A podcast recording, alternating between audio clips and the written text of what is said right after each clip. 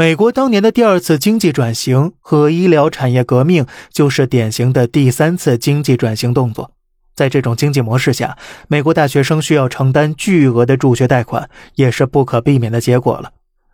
日本和韩国第三次经济转型的失败，则是因为他们没有第三次经济转型的先决条件，因为他们没有完整的主权。日本甚至不得不放弃飞机项目，只能依靠第二次经济转型的结果生存至今。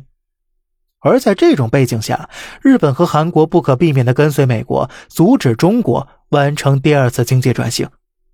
美国现在依赖于第三次经济转型的红利，通过向全世界范围输出债务，以维持其地球统治者地位。当美国发现任何国家进行第二次经济转型时，其债务输出将不可避免地受到阻碍，因为美国去工业化完成后。既不会有产能过剩危机，也不会失去工业进步的基础。依靠工业经济模式的军事科技，其发展不可能永远遥遥领先。通过第三产业输出债务的方式只有两种，即平台管理和知识付费，即所谓的铸币税和专利税。而这两种债务输出模式极其依赖于规则的保护，而另一种规则则是暴力机构。美国采取的方式是美元潮汐，在美元潮汐的背景下，工业国的产能产出将不可避免地受到严重影响，因为其原材料和能源价格高涨，后面因为出口挤兑而无法实现债务输出，而前后阻塞将导致工业国相关产业链的全面崩溃。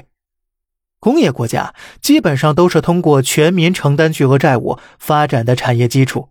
即使面对相关产业链的崩溃，也无力再次通过全民承担债务的方式挽救相关产业链了。而这使得工业国家的转型失败，陷入了所谓的中等收入陷阱。中等收入陷阱是指第二次经济转型失败后，巨大的内债无法对外输出，反向堆积在居民身上，使国家完全失去扩张能力和经济发展潜力。因此，只有美国能够保持 GDP 的增长。因为美国仍然在通过平台向世界输出债务，当其他国家的军事实力全部加起来也无法撼动美国建立起来的世界经济规则时，他们当然就得继续承担债务了。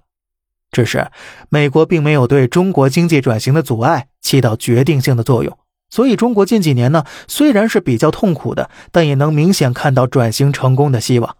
不过当然了，这个希望也必然是充满危机的。对于我们普通人来讲，多了解些政治经济学，或许能够帮助大家更好的选择未来。